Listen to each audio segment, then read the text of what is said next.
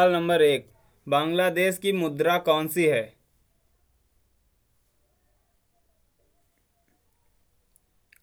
इसका जवाब है टका।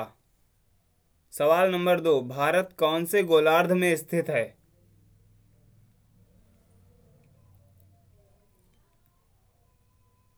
इसका जवाब है उत्तर और पूर्वी गोलार्ध। सवाल नंबर तीन, देवनागरी लिपि को राष्ट्रलिपि के रूप में कब स्वीकार किया गया था?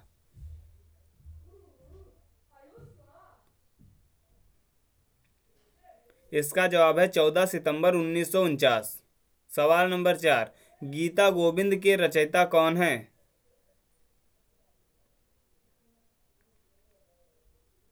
इसका जवाब है जयदेव। सवाल नंबर पाँच, गगन नारंग का संबंध किस खेल से है?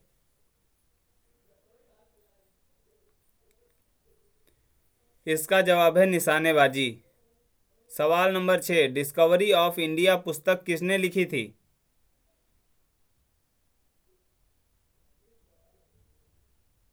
इसका जवाब है जवाहरलाल नेहरू ने। सवाल नंबर सात, मानचित्र में पर्वत और पहाड़ को किस रंग से दर्शाया जाता है?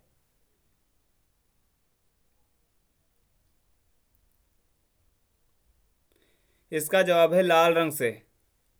सवाल नंबर आठ उज्जैन शहर किस नदी के किनारे बसा है?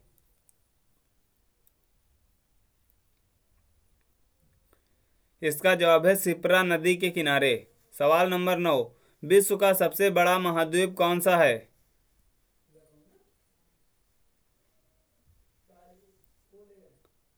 इसका जवाब है एशिया महाद्वीप। सवाल नंबर दस, एंबुलेंस को हिंदी में क्या कहते हैं?